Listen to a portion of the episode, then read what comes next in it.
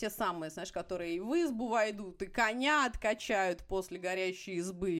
Сделают из этого коня человека и выйдут за его замуж. Она была феминисткой, когда это еще не было мейнстримом. Вот так вот я бы сказала. Ты да я, да мы с тобой, как известно. Это в рубашке выходит из озера. Это волновало весь мир. Чтобы они поняли Россию, надо водить в театр. Что для археолога женщина должна быть как можно старше. Ведь тогда ее ценность значительно возрастает. И этот ирландец нашел себе там какую-то с приданым своей Ирландии. Она пошла к астрологу. И тот, значит, ей посоветовал. У Кассандры тоже там жених был, но умер. По повелению души зова я так жить не могу, если не напишу. Здравствуйте. Это подкаст «Мам, почитай». Самый детский из всех литературных и самый литературный из всех детских подкастов. Здесь будет много книг, предвзятых мнений и споров о том, что и как читать с детьми. А спорить и делиться мнениями с вами будем я, Катерина Нигматульна. Я, Катя Владимирова. И я, Екатерина Фурцева. У меня двое детей. Никита, ему четырнадцать, и София, ей двенадцать. Моему сыну Дане восемь лет. А у меня трое детей. Жене пятнадцать, Василию девять, а Тоне три года. Наши рекомендации и много всего интересного вы найдете во всех социальных сетях. Там мы подкаст «Мам, почитай». Нам очень важна ваша поддержка, и мы очень радуемся вашим чаевым. Все очень просто. Переходите по ссылке в профиле, оставляйте нам столько, сколько считаете нужным. Мы поднимем в вашу честь чашку чая или бокал просекко и накупим себе новых детских книг. А сегодня в честь весны и в честь того, что восьмое марта – это, несмотря ни на что, самый прекрасный праздник всех женщин, потому что женщины – это лучшая часть человечества, я считаю. Абсолютно. Никаких вопросов не должно быть сюда по этому поводу. Мы решили с девчонками поговорить еще раз про волшебных, чудесных писательниц. Вот если вы вдруг еще каким-то образом пропустили наш прошлый эпизод, который был просто мега, про скандинавских чаровниц, писательниц, то вы обязательно должны его послушать. Мы оставим вам ссылку в описании этого эпизода, потому что он получился супер крутой. Но вообще я хочу сказать вам, что женщины — это для меня вот в последний год и вообще по жизни это бесконечное, бесконечное вдохновение. Я не знаю, откуда у них берется эта витальность, это, несмотря ни на что, сила, любовь, красота, доброта. Вот все девчонки, которые меня окружают, это просто для меня настоящее-настоящее вдохновение. Правда, девочки? Абсолютно, дорогая. Ты для нас. Ты да я, да мы с тобой, как известно. И потом в этот круг входит, да, огромное количество чудесных женщин. И я как раз, дева, хотела вот то, что поделиться своей чудесной учебой, и я каждый раз поражаюсь, что, понимаете, вот из двадцати человек мигрантов, обучающихся в колледже, это практически всегда девятнадцать или восемнадцать женщин. И я думаю, ну какие же вот крутые, понимаешь, вот не боятся, берутся, хватаются за новое, при этом все они практически матери от одного до, внимания, семи детей, мама, меняющие спасите. Свои профессии, да, переезжающие из самых удивительных стран, начиная от Афганистана, заканчивая Сомали, и это, конечно, девы. Вот да, girl power. Who run the world? Нам сейчас много бьёмся.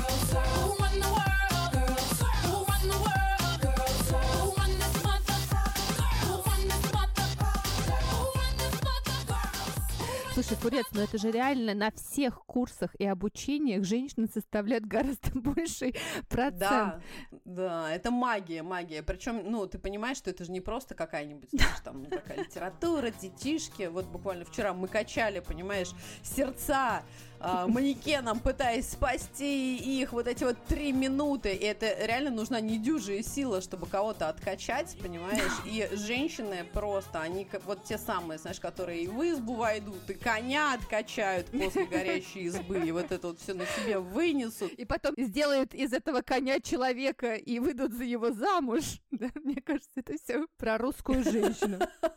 Абсолютно, абсолютно. И еще на протяжении всей семейной жизни будут его воспитывать и не дать вернуться вот в это вот скотское состояние обратно. Как видишь, не только про русскую, да, как нам Фурец рассказывал. Да-да-да-да-да. Это международная, международная какая-то магия женщин. Слушайте, девочки, ну это правда. Знаете, вот у меня последний год очень многие женщины прекрасные успокаивали. Прям послушаешь кого-нибудь и думаешь, ну ладно, ладно, еще, еще протянем, нет, еще поборемся. Инда еще побредем, да. Дорогие девочки, женщины, бабушки, Мы вас всех об- обнимаем и желаем вам, несмотря ни на что, только мы. Я вот жду, когда в России будет женщина-президент. Женщины спасут мир, да. Екатерина Михайловна, поклон вам. Высылаем. Да, мы должны тут упомянуть, что Екатерина Михайловна у нас иноагент. Скоро у нас подкаст будет иноагент, иноагент. Да, можно уже, правда, где-нибудь в самом начале сказать, что все, что мы упоминаем, все, что мы любим, всем, чем восхищаемся, это все иноагенты. Как раз Земфиру тоже внесли в список иноагентов на этой неделе. И вот теперь перед каждой ее да. песней тоже нужно упоминать, что Земфира иноагент. И, кстати, это упоминание должно минимум быть пятнадцать секунд теперь, девочки. Иноагент, иноагент, иноагент. Я не знаю, как это говорить. Нам надо какую-то иноагент, песенку иноагент, записать. Иноагент. Иноагент. Про иноагент.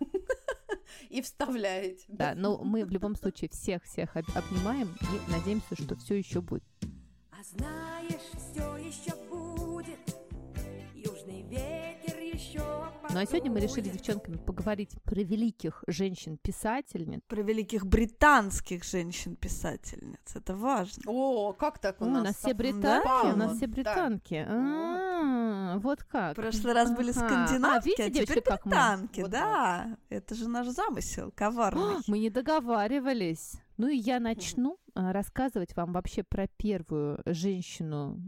Ну, она, не могу сказать, что была феминистка, но была практически феминисткой. Вот я так считаю. Я вам буду сегодня рассказывать про чудесную и волшебную Джейн Остин. Она была феминисткой, когда это еще не было мейнстримом. Вот так вот я бы сказала. Да-да-да. Но, кстати, вы знаете, что это действительно так. Хотя она это так не озвучивала, но, например, может быть, вы слышали, что у нее с романами в ее жизни ситуация такая плачевная, потому что когда она совсем была молоденькой, а мы на, на, на минуточку говорим про восемнадцатый век, то есть восемнадцатый век, какой там феминизм.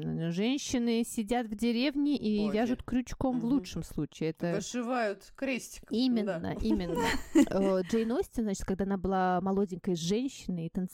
девушкой и танцевала на каком-то балу, к ней приехал ирландец на этот бал, очаровал ее, а потом уехал в свою Ирландию, и батюшка ему говорит: да зачем тебе нужна Джейн Остин, она вообще бедная, приданого у нее нету. Джейн Остин была из семьи, а, то, что называется по-английски landed gentry, это дворянство с землей, но очень обедневшего, денег у них не было, вот, и было восемь что-то детей, какое-то невероятное количество, или шесть, в общем, много детей было, mm-hmm. и, конечно, никакого приданого не было, и этот ирландец нашел себе там какую-то с приданым своей Ирландии, а Джейн Остин бросил, и это была травма всей ее жизни, поэтому, девушки, все ее героини счастливо выходили замуж, и у них был большой дом, она так отрабатывала свою травму. А потом, при этом, ей однажды предложили, на самом деле, выйти замуж. Какой-то ее mm-hmm. прекрасный сосед с большим домом. Она вроде бы сначала согласилась, ей лет двадцать семь было, а потом пришла домой, поспала и сказала: да нафига он мне нужен? Я же его не люблю. Приехала и отказалась. Надела чепец, что значило, что она, значит, старая Правильно. дева, и все. И сказала: а вот как бы, понимаете, а зачем мне замуж угу. выходить? У нее вот тут двух братьев, например, жены в родах умерли. О-о-о. Такая перспектива выходить замуж за того, кого ты не любишь, просто чтобы у тебя там был дом, постоянно рожать каждый год с, со страхом, что ты, значит, ужас. в общем-то там, там и скончаешься. И наша Джейн Остин... Лучше чепец. Лучше чепец, чепец понимаешь? И писать книги, Фурец, понимаешь? То есть она понимала, что если вот сейчас она выйдет замуж, то книгам нужно сказать абсолютное до свидания, адьёс. Так что no. Джейн Остин была mm-hmm. очень прогрессивных взглядов. И несмотря на то, что она прожила там всего сорок один год, если я не ошибаюсь, очень какую-то недолгую жизнь. Ну, как недолго. Ага. Да, она написала довольно no. много, довольно много. И, конечно, нельзя сказать, что она заработала миллионы, но все-таки шестьсот пятьдесят фунтов своим писательством она заработала. На это, конечно, жить было нельзя, но вообще факт того, того, что женщина своими романами получила хоть какую-то награду, это была крайне революционная идея. А у нас вообще про Джейн Остин довольно мало информации, и вся информация, которая есть, она из писем ее сестре Кассандре. У Кассандры тоже там жених был, но умер, девочки. В общем, какие-то несчастные девушки они были. Mm-hmm. И они вместе прожили практически всю жизнь, спали там на одной кровати, все время маялись то от одного брата, то от другого. В общем, у них не было никогда денег, они жили такими приживалками все время где-то несчастными. И вот с Кассандрой постоянно переписывались, когда жили не вместе. И когда, значит, Джейн Остин умерла, то Кассандру вдруг осенило, как и э, всю ее семью, что у них, в общем-то, mm. большой писатель вот в семье так был. Так никто не догадывался. Большое видится на расстоянии, как известно. Пришлось, понимаешь, отойти, да, в мир иной, чтобы тебя рассмотрели вообще повнимательнее. Постмортом. Это большое расстояние. И Кассандра все эти письма, она почистила, потому что великий писатель должен быть примером и образцом благодетеля. Считается, что Джейн Остин была такая очень острая на словцо, таким циником была, практичная барышня была, но в письмах она предстает, конечно, как одуванчик и вообще прекрасная девушка, которая сидела там и, значит, под своим халатом писала, значит, эти свои э, великие романы. Между вышивками и вязанием. Девочки, та, именно так и было. Вы знаете, что она все свои романы писала в тайну. То есть вот она, например, там сидит, вяжет, вяжет, вяжет, потом на салфеточке что-то там вот побежала, написала, спрятала, mm. потому что как бы она не могла писать прилюдно все это. Хотя ее отец все время поддерживал. Когда ей было лет шестнадцать-семнадцать, он ей даже подарил такой столик, чтобы писать, значит, поддерживал с публикацией книг, и, в общем-то, братья ее тоже поддерживали. Нельзя сказать, что там кто-то был против ее семье, но вот не достигла она огромного успеха, хотя книжки ее были популярны. История того, что Джейн Остин стала таким определенным мифом. Вот а, я смотрела прекрасную лекцию Екатерины Михайловны Шульман, нашего прекрасного иноагента, с Анной Коваловой. пятнадцать раз иноагента. Про то, что они обсуждали экранизацию Джейн Остин, экранизации. Знаете, девочки, что интересно? Вот, например, Диккенс сия Англии и Великобритании а, экранизировался четыреста раз. Причем его начали экранизировать, когда еще вот было mm-hmm. черно-белое без слов. С тех пор его экранизируют. Он прям как, не знаю, Лев Николаевич Толстой а, или Достоевский. Но, девочки, семьдесят процентов его экранизации произошло до девяностого года, а сейчас его экранизируют крайне мало. У Джейн Остин произошло абсолютно противоположное. Ее экранизировали всего восемьдесят раз, но семьдесят процентов это после девяностого года. Ее сейчас очень много экранизируют. И вот они там обсуждали, что, почему так происходит. На самом деле Джейн Остин писала свои книжки как драматург. У нее очень четкая структура, у нее очень много диалогов. Ее книги очень такие красочные, все красивые, все в нарядах, обязательно есть свадьба, обязательно есть мистер Дарси, и что вот вообще Остин становится таким прототекстом, потому что вот этот Дарси прекрасный, который пошел в народ, и дневник Бриджит Джонс уже, конечно же, там тоже Дарси, а вот эта прекрасная экранизация э, гордости и предубеждения Киры Найтли.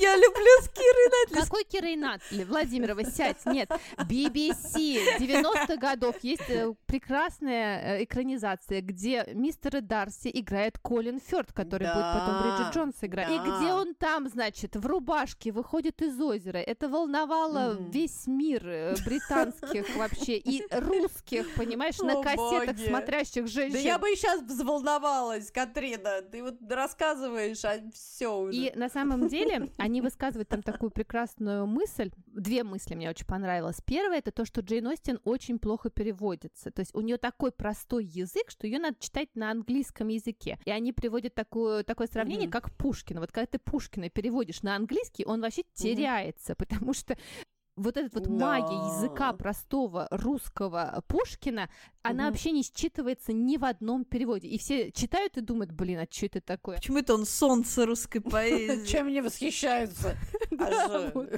И то же самое происходит с Остин. Она очень теряется, ее надо читать вот в оригинале. А вторая прекрасная идея — это то, что Остин является таким автором, как Набоков говорил о Толстом, что вот у Толстого все герои настолько живые, что их всех начинаешь обсуждать, как будто это твои соседи просто.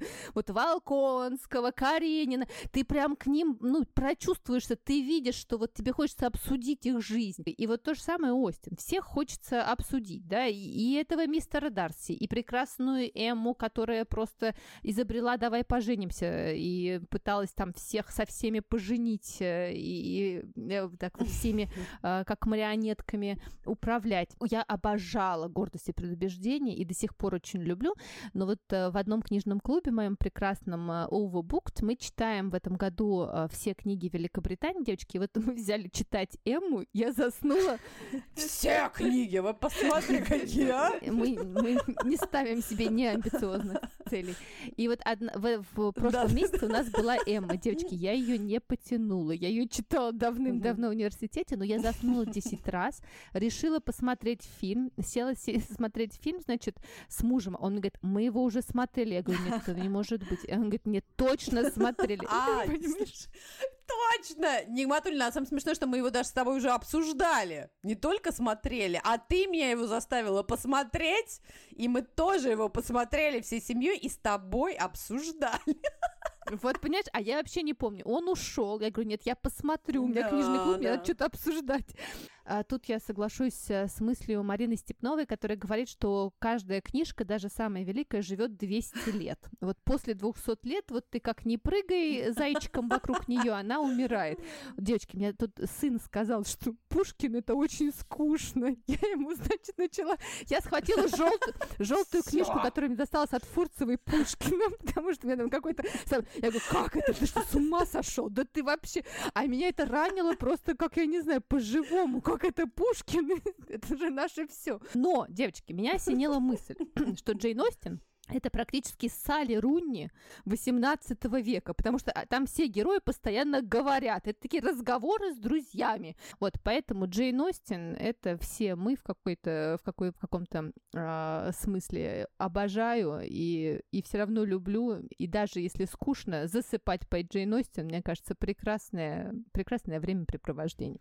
О, ну Нигман, ну вообще просто такая осанна. Круто. Мне все очень нравится. Но я продолжу, да, про британских да. женщин. На самом деле, вот эта вот история, когда ты вроде вырос вообще в Советском Союзе, там и в России, и всю жизнь ты тоскуешь по книжному старому Лондону, по фонарщикам, по голым да. британским коленкам, да. твидовым пиджакам, вот этому Лондону, который снимался в Риге, такой Лондон Шерлока Холмса, да, несуществующему. Только, только такой. Да, несуществующему Лондону с этими коваными оградами, западным ветром и даже ручкой из зонтика, девочки, в виде головы попугая. Я думаю, вы прям поняли, про кого я буду говорить. Да. Это, конечно, э, да, великая Памела Треверс, э, с, которая написала про главную вообще английскую британскую колдунью Мэри Поппинс. Тудум-тудум. Здесь вообще, да, должны быть... тридцать три коровы! Ой, здесь должны быть тридцать три коровы! Нет, тут должно быть... Как это? Совершенство. Само совершенство. Это не леди совершенство, да. Точно, точно. Леди Мэри, Леди Мэри, вы само совершенство. Вы само совершенство, от улыбки до жеста, выше всяких похвал. Ах, какое блаженство, ах, какое блаженство, значит, что я совершенство, значит, что я идеал. Я тоже, кстати, ужасно люблю советскую экранизацию, хотя она, конечно, самая взрослая из всего, что есть, да.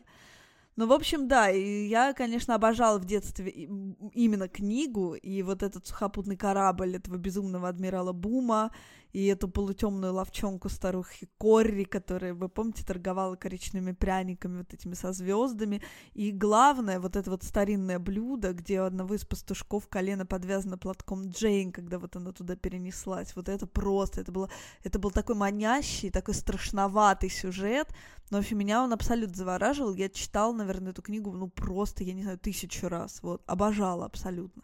Поэтому, да, очень хочу говорить сегодня про Памелу Трэверс. И я, когда начала про нее читать, я думала, что это она, ну, такая британская леди совершенства, вроде Мэри Поппинс, э, с зонтиком-тростью, значит, с ручкой в виде головы попугая, в э, синем пальто, застегнутое на все серебряные пуговицы. Но, девочки, нет, не вполне. Ну, в общем, да, я вам сейчас расскажу вот несколько фактов, да, о Памеле Трэверс. Например, она не оставила ни автобиографии, ни... вообще никаких дневников. Про нее довольно мало чего известно. Она, например, врала журналистам. Как Отлично. Вам? То есть, ну, натурально считаю, врала им, сочиняя, да, разные небылицы. Да. Памела Трэверс, девочки, увлекалась оккультизмом. Та-да! Ведьма! Ой, наш человек. Конан Дойль, Конан Дойль был ее друг. Когда она умерла, вообще выяснилось, что толком никто не знает, сколько ей было лет. Правильно, нечего. В этих во всех мистификациях. Нечего, да. Вот, а еще, короче, девочки, самое главное, что она, при том, что она вообще-то кавалер британского ордена, значит, за вклад в английскую литературу, который ей, значит, даровала королева, как мы понимаем, она, в общем, не вполне британского mm-hmm. происхождения писательница, а родилась она, на минуточку, в Австралии. Вот вот. Вообще, да? Вот так вот, да. Она родилась в Австралии, значит, и в детстве она носила имя Хелен Линдон Гофф. Совершенно другое имя. Да. И вот, да, собственно, в семнадцать лет она взяла себе сценический псевдоним, потому что, собственно, она мыслила себя актрисой и планировала актерскую карьеру. И, собственно, Трэверсом звали отца Хелен, и он умер, когда ей было восемь лет. И, ну, известная история, что ее отец отчасти был прототипом мистера mm-hmm, Бэнкса, mm-hmm. хотя он был там совершенно не так благополучен, и мы знаем, что он спился и умер, собственно, no. от алкоголизма. И, в общем, там была такая, да, тяжелая история, и сама Хелен, ну, будущая Памела Трэверс, заботилась о своих сестрах и помогала матери, потому что мать ее вообще даже сделала попытки утопиться после смерти mm-hmm. отца. Но, в общем, все было так довольно драматически. И мы знаем это по фильму... Это же, Катрина, прости, Варвара, вот, да-да-да, как раз хотела сказать. Расскажешь да, ли ты... с мистера да, Бэнкса. Это же великолепное да. кино тринадцатого года. И какая-то Эмма Томпсон, и Том Хэнкс. Там Эмма Томпсон, и да. Колин Фаррелл там, точно, да, великолепное вот. Кино, да. да. И там как раз, во-первых, вот эта история боли mm-hmm. ее, да, про ее отца, а во-вторых, собственно, ее взаимоотношения с Уолтом да, Диснеем, да, да, да, которому да. она вообще там двадцать лет давала отворот-поворот, да, и который мечтал просто экранизировать Mm-hmm. Мэри Поппинс, потому что его дочки обожали Мэри Поппинс, mm-hmm. но нет, Памела Трэверс твердо стояла на своем и совершенно вообще не давала никаких прав, и вот там в этом фильме, да, все довольно подробно рассказывается, как он ее все-таки уломал, и экранизация получилась, ну, вот для Америки прям совершенно культовая, и пять э, Оскаров она получила, ну, такой мюзикл, и вот, да, не так давно снято было продолжение, но это, конечно, вот на мой вкус мало имеет отношение к книге. И в этом смысле, мне кажется, наша советская экранизация, она к ней ближе. То есть это такая, конечно, очень американская культура мюзикла, которой я прям не прорубаю совершенно, да. Ну, я даже вот не стала, правда, да, тоже смотреть вот это вот вторую... Второе кино, ага. картину, а та, да, да, да, а та самая классика мне на самом деле очень нравится. Мы эм, как раз, мне кажется, да, когда Василий у нас все-таки малышом был, мы очень вообще часто пересматривали, причем иногда вкупе вместе как раз и «Спасите мистера Бэнкса», чтобы, знаешь, так закрепить, как там что чего, а потом сразу вот тот самый диснеевский фильм, и ну, он очень, мне тоже очень нравится. Очень круто, он, нам конечно, надо здание его посмотреть, да, мы не видели. Вот, девы, и в двадцать четвёртом году, значит, Памела Трэверс переезжает в Англию как раз, собственно. Она довольно юна, и у нее в кармане десять фунтов. И потом она будет вспоминать, пять из которых, говорила она, я быстро потеряла. Она писала заметки в газетах, ну, потому что ее актерская карьера, как мы понимаем, уже к этому моменту не задалась. Она разными статьями зарабатывала на жизнь. И вот в этот, чуть позже, да, в тридцатые годы, случается ее знаменитая поездка в эс эс эс эр. После этого она написала свою первую книгу, которая называется «Московская экскурсия». Где вы вот несколько цитат. Всех туристов, пишет Памела Треверс, чтобы они поняли Россию, надо так. водить в театр. Нигматуллина, аплодисменты. Да, согласна, да. согласна. Водить в театр сразу, да, по прибытию. Ясли, крепости, чепуха, пишет Памела Треверс. Жизнь страны здесь. Вторая прекрасная цитата. Россия – сплошное отрицание. Попроси, и тебе откажут. Третья цитата, обожаю. Принципы. Вот это слово. Оно звенит в ушах каждую минуту. Без принципа вы в России все равно, что покойник. Где вы? Вот так и есть. И, значит, моя любимая. Дождь со снегом – это уже чересчур. Я провела весь день в постели. Как она права. А в каком году она была? В тридцатом или в тридцать первом, то есть вот в начале тридцатых годов, да. Новый СССР представлялся довольно, да, мрачное зрелище. Личная жизнь Памелы Треверс девы – это просто сплошная загадка. Она о ней никогда не распространялась, замужем она никогда не была, и десять лет, даже больше десяти лет, она прожила со своей подругой Мэтч. Известно, что у нее были... Э, какие отношения их связывали, история умалчивает, но известно, что у Памелы Треверс были романы и с женщинами, и с мужчинами. В сороковом году она на пять лет уезжает в США и несколько месяцев живет в Аризоне. И, девочки, просто в- вообще бомба сейчас. Она даже получила там индейское имя в племени индейцев. Да, и всю Боже. жизнь хранила его в тайне. Никому не говорила. Боже. Угу. Фурец, ты получила индейское имя? Скажи, молодец, выезжай какая. Срочно в Орегон. Выезжаю. За всех да нас получит. Я мечтаю только, да. Все, все должны, да, получить индейское да. имя. Ну вот, да, Треверс, напоминаю, никогда не была замужем, детей у нее не было, но вот ей было уже под сорок, и она усыновила годовалого мальчика, и вокруг его усыновления тоже была вообще страшнейшая мистификация, сейчас я вам расскажу. Угу. В общем, у них, у нее была знакомая пара, пожилая, которая воспитывала семь внуков, ну вот какие-то драматические обстоятельства к этому угу. привели. И, в общем, они совершенно не могли их уже прокормить, и одного внука они, в общем, отдали на усыновление, вот, собственно, Памелы. Было двое близнецов, два мальчика. Она не могла взять двоих, ну, или не хотела взять двоих, и, девочки, вот здесь просто тоже вообще помрачительная подробность, она пошла к астрологу, и тот, значит, ей посоветовал, астролог, нормально, выбрать вот этого одного из них, его звали Камилус. Ламочки. Да, представляешь? И она Ламочки. стала носить обручальное кольцо, начала Нет, представляться миссис Треверс и сочинила, знаешь, какую-то невероятную историю о том, при каких драматических обстоятельствах погиб его отец. Эту лапшу она, значит, вешала ему всю дорогу до семнадцати лет, но он не учился в каком-то там закрытом интернате-пансионате, она, в общем, там давала ему образование, ну, как-то так, удаленно, в общем, о нем заботилась. Но, тем не менее, были неплохие отношения. Ну и, в общем, когда ему было семнадцать, заявился к ним домой, значит, пьяный в стельку его брат-близнец. И тут-то вообще, как в индийском фильме, стало все понятно вообще, что к чему. Два медальона, и... два медальона. Родинка, знаешь, родинка, которые... да. И да, да, он, да, да, нашли, девочки, друг друга. Так никогда ее и не простил. То есть он не перестал с ней общаться. И потом, в общем, он женился... И жена его рассказывала, что в итоге он умер, собственно, от алкоголизма. Какая вообще ирония, да, судьбы. Тоже, да, как ее отец. И Ох, вообще никогда, никогда да, ее да. так и не простил. Угу. Вот такая вот жуткая история. Жутковатая. Сама Памела Треверс, да, умерла, но в девяносто шестом году, собственно, mm-hmm. девочки. В общем, mm-hmm. да, при нашей с вами жизни, да. И она прожила огромную, огромную гигантскую жизнь. Да вы что? То есть, ну вот... Как бы точной даты ее рождения никто толком не знал, но вот так вот, похоже, ей было девяносто шесть лет, когда она умерла. И она оставила супер просто подробнейшие, строгие, строжайшие инструкции о том, как должны были пройти ее похороны. Она запретила устраивать панихиду, она запретила ставить ей памятник и запретила сообщать прессе о том, что она умерла. И действительно, на ее могиле нет памятника, там просто очень скромная табличка. Mm-hmm. И в этом, девочки, мне кажется, она совершенно типичная Мэри Поппинс. Вот в этом она, по-моему, абсолютно вообще сращивается со своим персонажем. И я вот так себе и представляю, да, как да. леди совершенства вообще в синем пальто, застегнутом на все серебряные пуговицы, отдает вот такие вот инструкции, значит, о своей кончине. Вот Боже, так, девочки, идеально. Просто вижу это.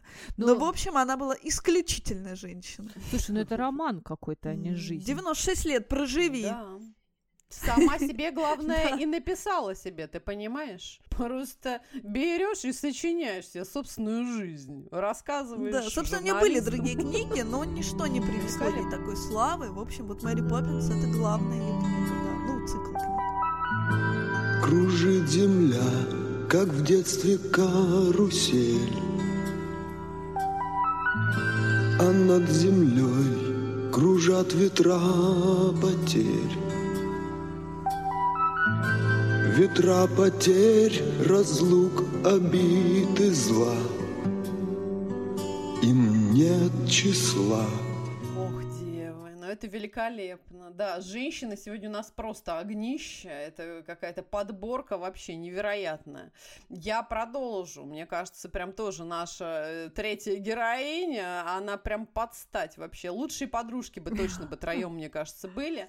Я буду говорить про Но... Агату Кристи, потому что это, конечно, это великолепная Обожаем. Писательница. Со мной прям вот тоже до, до самого детства. Я уже рассказывала, что моя мама была невероятной фанаткой. У нее всегда на вот такой прикроватной тумбочке лежало несколько книг. И иногда за завтраком она мне пересказывала, и как раз опять-таки возвращаемся к любовь пере- к пересказам. Я вот первые свои, да, истории про Эркюля Пуаро или какие-то еще невероятные а, слышала как раз в изложении мамы. Обожаю. Итак, друзья, ну что, настоящее имя как раз, видите, сейчас будет все очень, кстати, перекликаться с нашими героинями, будем прямо узнавать. Мэри Клариса Агата Миллер. Ну, а мы, конечно, ее знаем прям как настоящего классика детективного жанра, королеву детектива. И вообще-то уступает она только Библии и трудам Шекспира по количеству вообще продаж. Ничего себе! Своих произведений. Это, конечно, женщина-бомба-нереалка. Обожаю. Родилась пятнадцатого сентября тысяча восемьсот девяностого года в Великобритании и была младшей дочкой в семье переселенцев из Соединенных Штатов, между прочим. Получила домашнее образование, а еще немного училась музыке во Франции. И, кстати, свой самый первый страшный рассказ она сочинила еще в детстве, и даже со своими членами семьи, у них был такой домашний театр, у них была постановка, и сюжет рассказывал о борьбе за наследство между сестрами. У Агаты Кристи была сестра, с которой явно у них были, ну, такие очень нежные сестринские отношения. Так вот, значит, история про борьбу за наследство между сестрами благородной леди Мэдж и кровожадной леди Агатой. Во время постановки сестры менялись ролями и друг друга, значит, изображали. А во время Первой мировой войны Агата Кристи работала медсестрой в отряде добровольной медицинской помощи в госпитале Международного Красного Креста. И ей, между прочим, вообще эта профессия очень нравилась. И как раз прям вот она говорила о том, что считает, что это одна из самых полезных профессий, которой может заниматься человек. Потом, естественно, она параллельно трудилась фармацевтом в аптеке, что, конечно же, наложило отпечаток на ее творчество. восемьдесят три преступления в ее произведениях были совершены как раз благодаря отравлениям различными ядами. То есть она явно была впечатлена. Я как раз вот тоже, проходя курс первой помощи, все время вспоминала и думала, да, вообще есть чем впечатлиться. И у меня тоже прям даже про- пробегали мысли о том, что вот как это круто вот это все уметь. И вообще, наверное, быть медицинским работником, это, конечно, ну, просто какое-то великое вообще, великое дело. Я в этом плане с Агатой очень э, согласна. А первый раз Агата Кристи вышла замуж за полковника Арчибальда Кристи, как раз вот у которого и отхватила свою чудесную фамилию, которую и оставила с собой вот на всю жизнь. И он был, между прочим, пилотом Королевского летного корпуса. И у супругов родилась дочь Розалинда, и вот она прям была единственным ребенком Агаты Кристи. И в тысяча девятьсот двадцатом году, наконец-то уже, девы, подходим к самому моему любимому, был опубликован ее первый роман «Загадочное происшествие в стае». Как раз вот, понимаете, прям вот здесь, вот, вот это тот самый момент, когда родился наш любимый герой, мой любимый герой, хорошо. Пуаро, Пуаро. Появился на свет, да, маленький бельгиец Эркюль Пуаро. Это вообще, я прям, надо отмечать, надо узнать точную дату и отмечать это великое событие, потому что для меня Эркюль Пуаро — это, я не знаю, спасение вообще от всех бед, проблем, Обожаю. Ты пересматриваешь Очень Дэвида и... Суше? Обязательно, да. Как раз хотела сказать, что вот Дэвид Суше, по моему мнению, это лучший вообще Эркюль. И мне кажется, он настолько... Он прям явно был рожден для того, чтобы вообще им быть. И Эркюль, между прочим, главный герой тридцати трёх романов и пятидесяти четырёх рассказов, и даже еще одной пьесы, представляете? А Дэвид Суше играл Эркюля Пуаро в одноименном, да, детективе двадцать четыре года, с тысяча девятьсот восемьдесят девятого, можете себе представить, когда вышла первая серия, по две тысячи тринадцатый.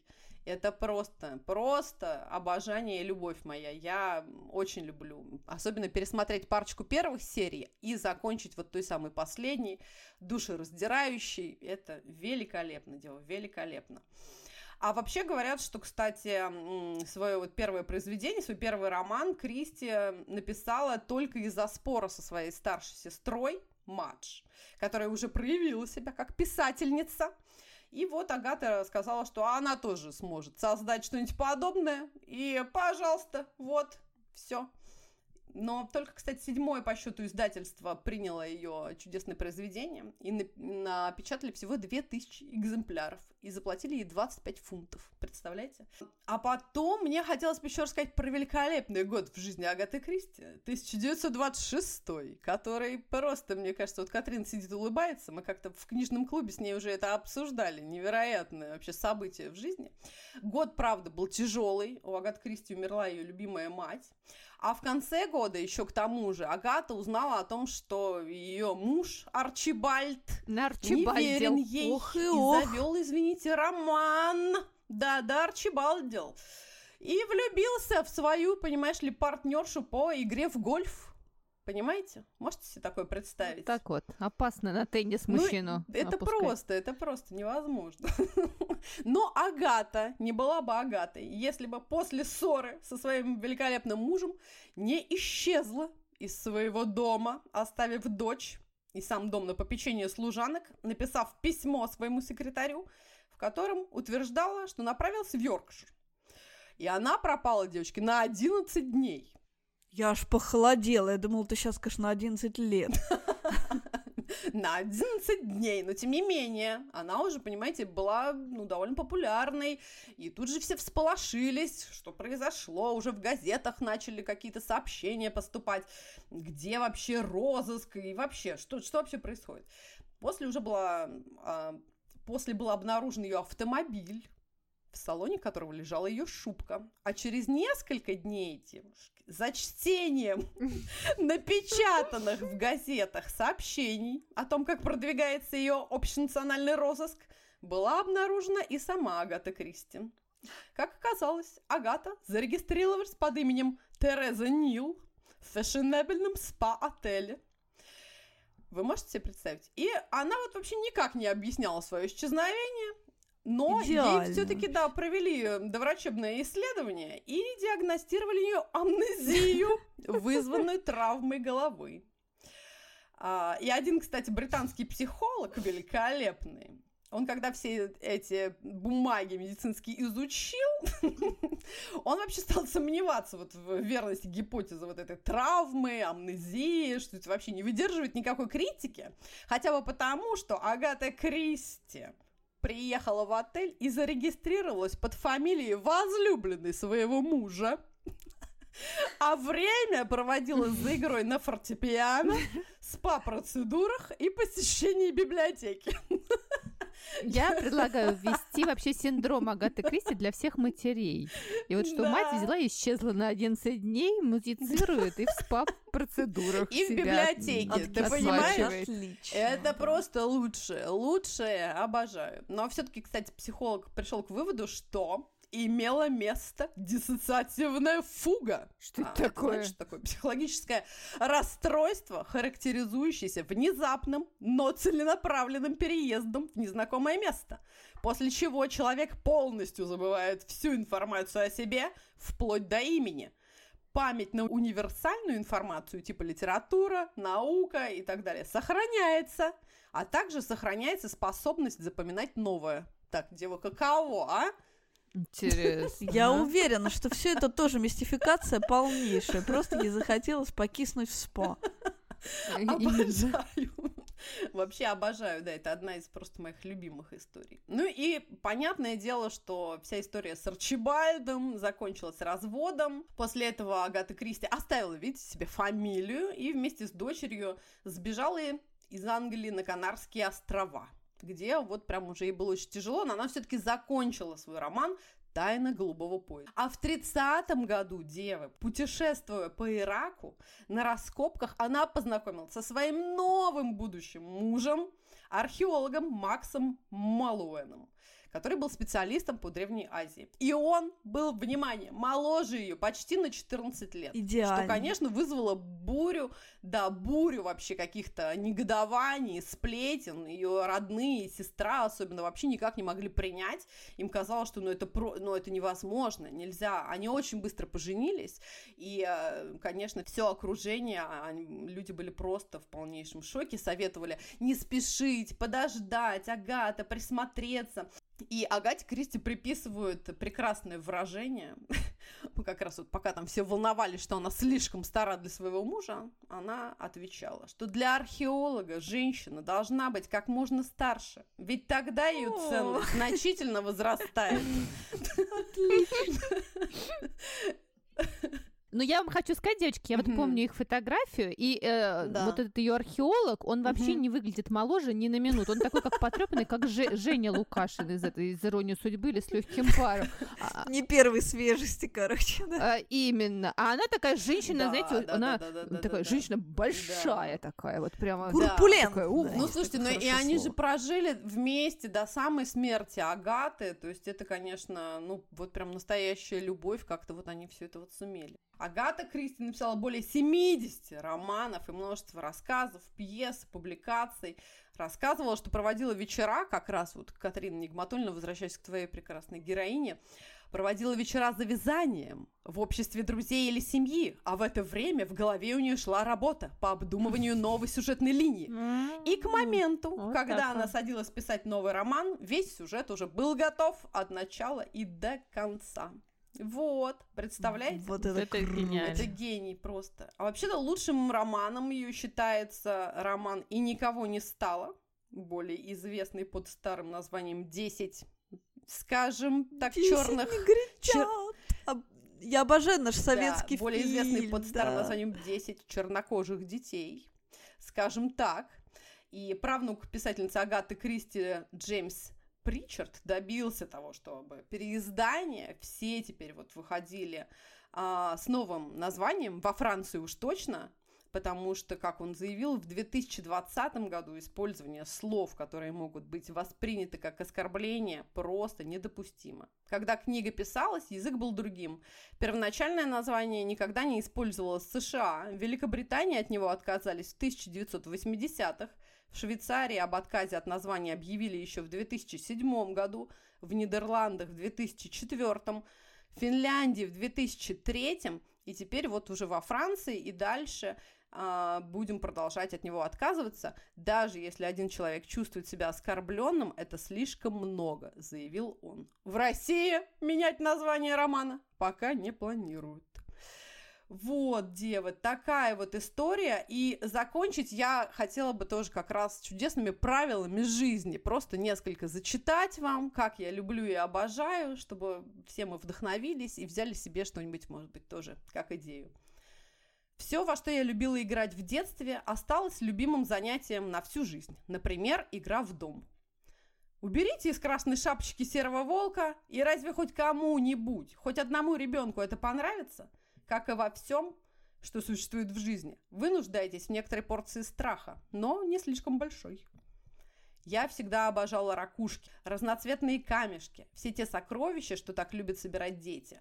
Яркое птичье перышко, пестрый листок. Иногда я чувствую, что это и есть истинные драгоценности. Они приносят несравнимо больше радости, чем топазы, изумруды, ядраки и безделушки Фаберже.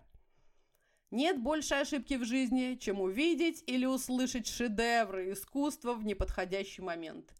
Для многих и многих Шекспир пропал из-за того, что они изучали его в школе. Мне часто вспоминается грамота, висевшая на стене у меня в детской. На ней было написано: «Не можешь водить паровоз, стань кочегаром». Читатели в письмах часто предлагают мне устроить встречу миссис Марпл с Эркюлем Пуаро. Ну зачем? Уверена, им самим это бы не понравилось. Эркюль Пуаро – законченный эгоист. Не стал бы терпеть, что какая-то старая дева учит его ремеслу. Нет завтрака лучше, чем консервированные сосиски, сваренные рано утром на примусе в пустыне. Это как раз к тому, что Агата же была невероятная путешественница. И очень многие, кстати, произведения, да, вот по Эркюлю, они вот проходят тоже где-нибудь в Египте или в Сирии, что-нибудь такое невероятное, какой-нибудь по Нилу плывут куда-нибудь. Обожаю. У меня есть способность принимать жизнь такой, какова она есть, не впадать в истерику, а также очень полезное умение засыпать в любой момент в любом месте. Не знаю точно, что приводит к дружбе между мужчиной и женщиной. По своей природе мужчины никогда не хотят дружить с женщинами. Только в те мгновения, когда вы видите людей смешными, вы действительно понимаете, как сильно вы их любите. Можно восхищаться красотой, умом или обаянием, но все это лопнет, как мыльный пузырь при малейшем намеке на смешное. Если вы не можете принять образ жизни вашего мужа, не беритесь за эту работу. Иными словами, не выходите за него замуж. Скажем, он торговец мануфактурой, он католик, он предпочитает жить за городом, он играет в гольф, а отдыхать ему нравится на море. Вот за это все вы и вышли замуж. Брак означает больше, чем любовь. Я придерживаюсь старомодной точки зрения. Самое главное – это уважение. Только не надо путать его с восхищением. Восхищаться мужчиной на протяжении всего брака, мне кажется, это безумно скучно и кончится ревматическими болями в области шеи. Вот так. Ура! Девочки, ну я обожаю Агату Кристи, но я вот хочу сказать, что я всегда была а, команда Конан Дойль, то есть я всегда команда Конан Дойль до сих пор. Но одну книгу Агаты Кристи я просто обожаю и даже читала ее в каком-то периоде с моими студентами. Это ее автобиография. Это просто гениальный О, это книга, да, да, да, да, которая, да. да, это просто история века через жизнь угу, Агаты да. Кристи. И мне кажется, это настолько интересно, увлекательно да, написано, это, как жила, отлично, так, так и писала. Мне запомнился оттуда да. два эпизода. Я помню первый, когда она была маленькой девочкой, были такие правила, что, значит, если ты вдруг зашел в туалет, а кто-то ходит по дому, значит, мимо этого туалета, ты не можешь оттуда выйти. Что, чтобы кто-то тебя видел, как ты выходишь из туалета, это очень позорно. И один раз она просидела в этом туалете полдня, потому что там все время ходили какие-то люди, гости. Я очень помню. А еще мне...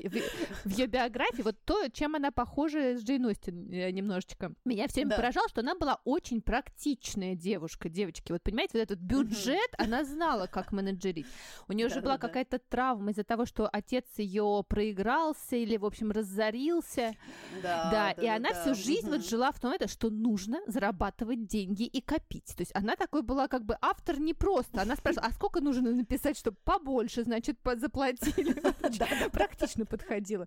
Вот, и она все время, я помню, она всем жаловалась в этой автобиографии, она всем, ой, какие цены на недвижимость в Англии, ну это ужас, ой, пойду себе домик еще куплю, ой, ну это очень дорого в Лондоне, ой, ну куплю себе квартирку, то есть она очень, знаете, целенаправленно шла а, со своей да, вот этой да, историей, да, надо абсолютно. У нее поучиться, девочки, вот это, понимаете, какая-нибудь, какой-нибудь подкаст, как, как экономить деньги. У нее как раз была тоже великолепная цитата про то, что она говорила, что вообще-то все мы такие вот ремесленники, поэтому надо подходить к своему делу, даже писательскому делу, ну вообще с такой очень практичной точки зрения, потому что если вот какой-нибудь мастер будет делать табуретку высотой там, не знаю, два метра, просто потому что ему так нравится, ну ее же невозможно будет использовать, кто ее купит, поэтому надо во всем вот немножечко быть практичным человеком. Именно. И именно, мне кажется, да, именно, книги понимаете? Она, конечно, писала, и мне кажется, честно про это тоже говорила, что во многом с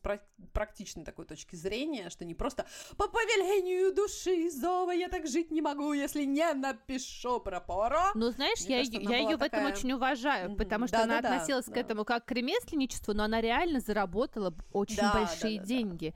Да. И, например, ее пьеса «Мышеловка», которая до сих mm-hmm. пор идет везде, да, и даже у нас да. в Москве ее можно посмотреть. Ага, это да, самая да. долго идущая пьеса вообще в мире, и она за нее получала какие-то огромные тоже гонорары гонорары, которые она оставила своему внуку. Вот как раз от угу. дочки у нее был да, внук, да, да. она ему угу. оставила по наследству эти гонорары. Девочки, а я да, читала да. с моими студентами давным статью, я не помню, был какой-то юбилей мышеловки, ну что-то типа тридцать лет или пятьдесят, не помню. А она пришла, значит, в честь нее, значит, в каком-то там Хилтон-отеле закатили какой-то бал. А она была очень скромная. Она пришла, да. а ее не узнали, и ее не пустили туда. И она посидела, значит, посидела на лавочке и ушла. Говорит, ну меня не узнали. В общем, я Агата Кристи не дошла. А еще, девочки, у меня есть абсолютно личная история. семь лет назад с моими чудесными учениками Алиной и Мишей, с которыми мы уже очень долго дружим. Я им преподавала, приходила в воскресенье ага. английский на улицу Клинская в городе Москве.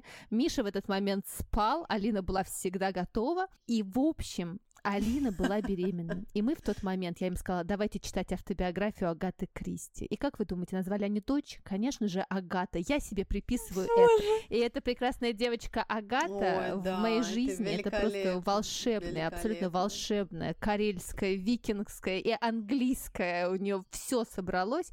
И я считаю, понимаете, что это, это моя заслуга. Я...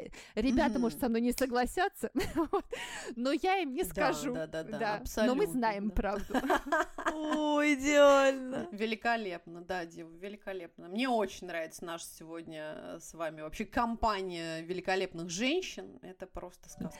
Ну что, мы вас всех обнимаем. Всем вам прекрасных цветов, книг, много денег, как Агате Кристи.